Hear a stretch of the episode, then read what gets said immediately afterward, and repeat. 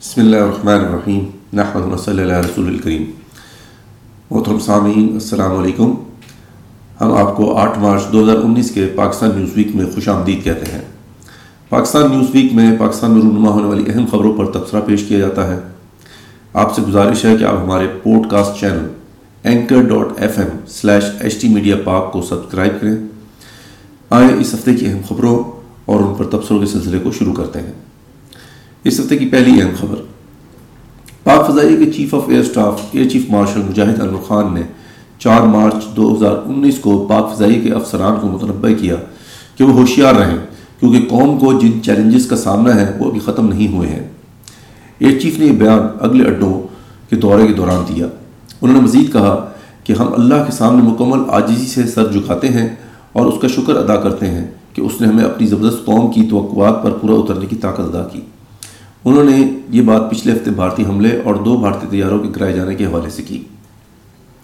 یقیناً پاک فضائی کا حوصلہ بلند ہے، جس کی بنیاد اللہ سبحانہ تعالیٰ پر ایمان اور اللہ سبحانہ تعالیٰ سے شہید کے طور پر ملنے کی آرزو ہے۔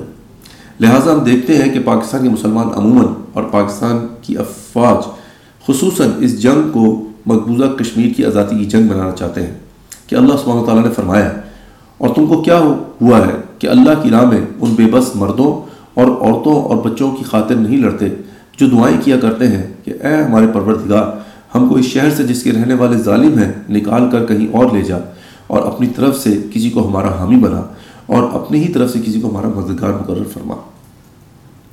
لیکن بزدل حکومت اپنی عوام اور افواج کی خواہش اور ارادے سے بالکل علیحدہ کھڑی ہے۔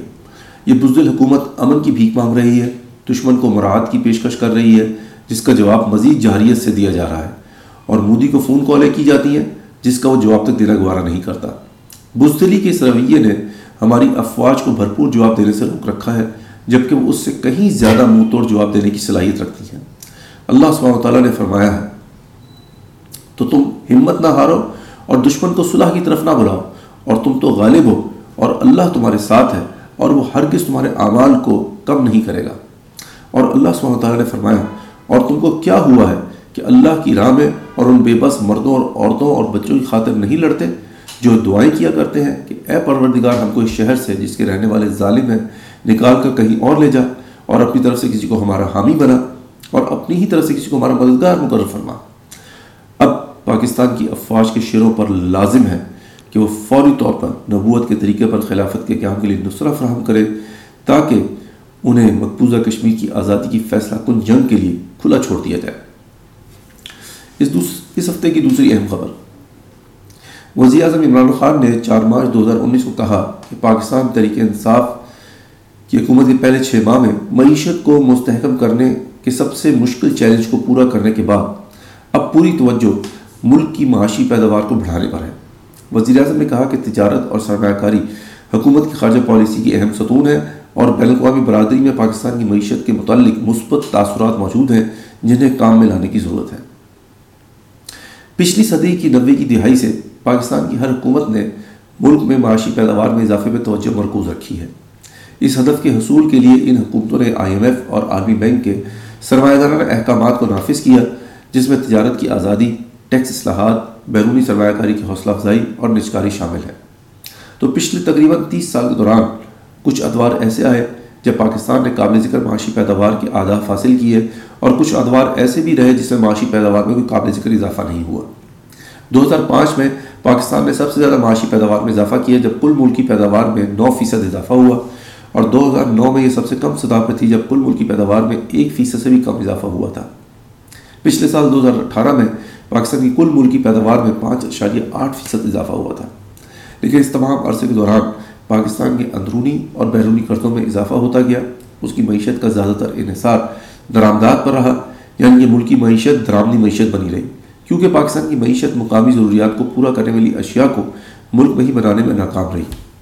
آبادی کے لحاظ سے پاکستان دنیا کا چھٹا بڑا ملک ہے اور قدرتی وسائل جیسے کہ تیل، گیس، کوئلہ تانبا سونا، لوہا، نمک، چونا پتھر اور یورینیم جیسی معدنیات سے مالا مال ہے۔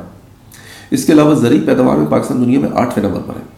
لیکن ان تمام زبردست وسائل اور معیشت میں ہونے والے اضافے کے باوجود پاکستان کے لوگ غربت کی ددل میں گرتے چلے جا رہے ہیں۔ صرف پیداوار میں اضافے پر توجہ مرکوز کرنے سے کبھی بھی غربت میں کمی یا اس کا خاتمہ نہیں ہوگا۔ یہ نسخہ سرمایہ دارانہ معیشت کے لیے سرمایہ دارانہ نسخہ ہے، جو کہ معاشرے میں دولت کی تقسیم کے لیے ٹرکل ڈاؤن ایفیکٹ پر مکمل انحصار کرتا ہے، لیکن جس کا مظاہرہ آج تک دنیا کے کسی بھی حصے میں نہیں ہو سکا۔ در حقیقت ہر ملک میں دولت چند ہاتھوں میں محدود ہوتی جا رہی ہے۔ اس صورتحال کو بدلنے کے لیے جس نسخے کی ضرورت ہے، وہ یہ ہے کہ اسلام کے معاشی نظام کو مکمل طور پر نافذ کیا جائے۔ بالکل ویسے ہی، جیسے کہ رسول اللہ صلی اللہ علیہ وآلہ وسلم نے مدینہ کی پہلی اسلامی ریاست میں نافذ کیا تھا۔ اسلام کا معاشی نظام منفرد قوانین دیتا ہے، جیسا کہ زکوٰۃ، توانائی اور معدنی وسائل کی عوامی ملکیت اور زرعی زمین کی ملکیت کو اس شخص سے منسلک منسلک کرنا جو اس پہ کاشتکاری کرتا ہو اور اس طرح دولت کی تقسیم کو یقینی بنایا جاتا ہے۔ اللہ سبحانہ تعالیٰ نے فرمایا ہے، تاکہ تمہاری دولت تمہارے دولت مندوں کے ہاتھوں میں ہی گردش کرتی نہ رہ جائے۔ اس ہفتے کی تیسری اور آخری خبر، وفاقی حکومت کے احکامات پر چھ مارچ دو ہزار انیس کو سندھ، پنجاب اور بلوچستان کے صوبوں نے کلدم جماعتوں، جماعت الدعوہ اور فلاح انسانیت کی جانب سے قائم اور چلائے جانے والی اداروں کو بند یا ان کا انتظام سنبھال لیا۔ یہ کارروائی ان تنظیموں کو وزارت داخلہ کی جانب سے دو دن قبل کلدم قرار دیے جانے کے بعد کی گئی۔ کلدم تنظیموں کی فہرست میں حکومت کی نیشنل کاؤنٹر ٹیرزم اتھارٹی نے ان گروپوں کو شامل کر دیا ہے جو کئی دہائیوں سے بھارت کی ریاستی دہشت گردی کے خلاف کشمیر میں مزاحمت کی تحریک کی حمایت کرتے چلے آ رہے تھے۔ اس فہرست میں حزب التحریر بھی شامل ہے جو امت کے تمام دشمنوں کے خلاف امت کی ڈھال، نبوت کے طریقے پر خلافت کے قیام کے لیے انیس سو ترپن سے سیاسی و فکری جدوجہد کر رہی ہے۔ باجوہ عمران حکومت راوت مودی حکومت کی جانب سے مقبوضہ کشمیر میں ریاستی دہشت گردی کے خلاف مزاحمتی تحریک کو ختم کرنے پر راضی ہو گئی ہے۔ باجوہ عمران حکومت نے پاکستان کے متعلق بھارتی آرمی چیف کے خیالات کو پورا کرنے کے لیے کام شروع کر دیا ہے۔ جب اس نے تیس نومبر دو ہزار اٹھارہ کو یہ کہا تھا کہ اس پاکستان کو اپنے اندرونی حالات دیکھنے ہوں گے، پاکستان نے اپنی ریاست کو اسلامی ریاست بنا دیا ہے۔ ہم لوگ سیکولر ریاست ہیں۔ بھارت کے مطالبے پر اسلام کو کچلنے کی کوشش اس کے سامنے ہتھیار ڈالنا ہے، جو کہ پاکستان کے لیے امریکی منصوبے کا حصہ ہے، جس کا مقصد پاکستان کو بھارت کی راہ سے ہٹا دینا ہے تاکہ وہ خطے کی بالادست قوت بن سکے جبکہ وہ اس کا حقدار بھی نہیں ہے۔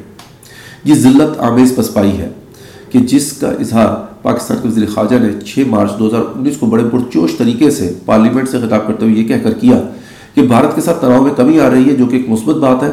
میں خصوصی طور پر امریکی سیکرٹری خارجہ مائک پومیو کا شکریہ ادا کرنا چاہوں گا کہ نجی سفارتکاری کا استعمال کرتے ہوئے امریکہ نے بہت ہی مثبت کردار ادا کیا ہے۔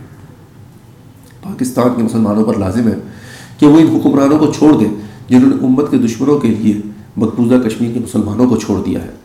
پاکستان کے مسلمانوں پر لازم ہے کہ وہ خلافت کے دائیوں کے ساتھ مل کر ان حکمرانوں کو ہٹانے اور نبوت کے طریقے پر خلافت کے قیام کے لیے جد و جہد کریں۔ اور پر خلیفہ راشد ان پر اسلام کی بنیاد پر حکمرانی کرے گا، وہ دنیا میں عزت دار اور آخرت میں سرکروح ہوں گے۔ مسلمانوں کے لیے طاقت کے حصول کا جو یقینی طریقہ ہے، وہ نبوت کے طریقے پر خلافت کا قیام ہی ہے۔ خلافت ہمارے تمام وسائل کو اسلام اور مسلمانوں کی خدمت کے لیے بروئے کار لائے گی۔ خلافت مسلمانوں کی موجودہ تمام ریاستوں کو ایک واحد طاقتور اور باوسائل ریاست میں یکجا کر دے گی۔ اللہ سبحانہ تعالیٰ نے فرمایا ہے، جو مومنوں کو چھوڑ کر کافروں کو دوست بناتے ہیں، کیا یہ ان کے یہاں عزت حاصل کرنا چاہتے ہیں، تو عزت تو سب اللہ ہی کی ہے۔ یہ تھی اس ہفتے کی اہم خبریں اور تبصرے۔ آپ سے گزارش ہے کہ ہمارے podcast channel anchor dot F M slash H T media Pak پر اپنی آراز ہمیں آگاہ کریں۔ اگر آپ پاکستان نیوز ویک کو پسند کرتے ہیں، تو ہم آپ سے گزارش کرتے ہیں کہ اپنے گھر والوں اور دوستوں کو بھی ہمارے پوڈ کاسٹ چینل کو سبسکرائب کرنے کا پیغام پہنچائیں۔ اس ہفتے کا پاکستان نیوز ویک اپنے اختتام کو پہنچا۔ انشاءاللہ اگلے ہفتے نئی خبروں اور تبصروں کے ساتھ ایک بار پھر آپ کی خدمت میں حاضر ہوں گے۔ واقع الحمد للہ رب العالمین۔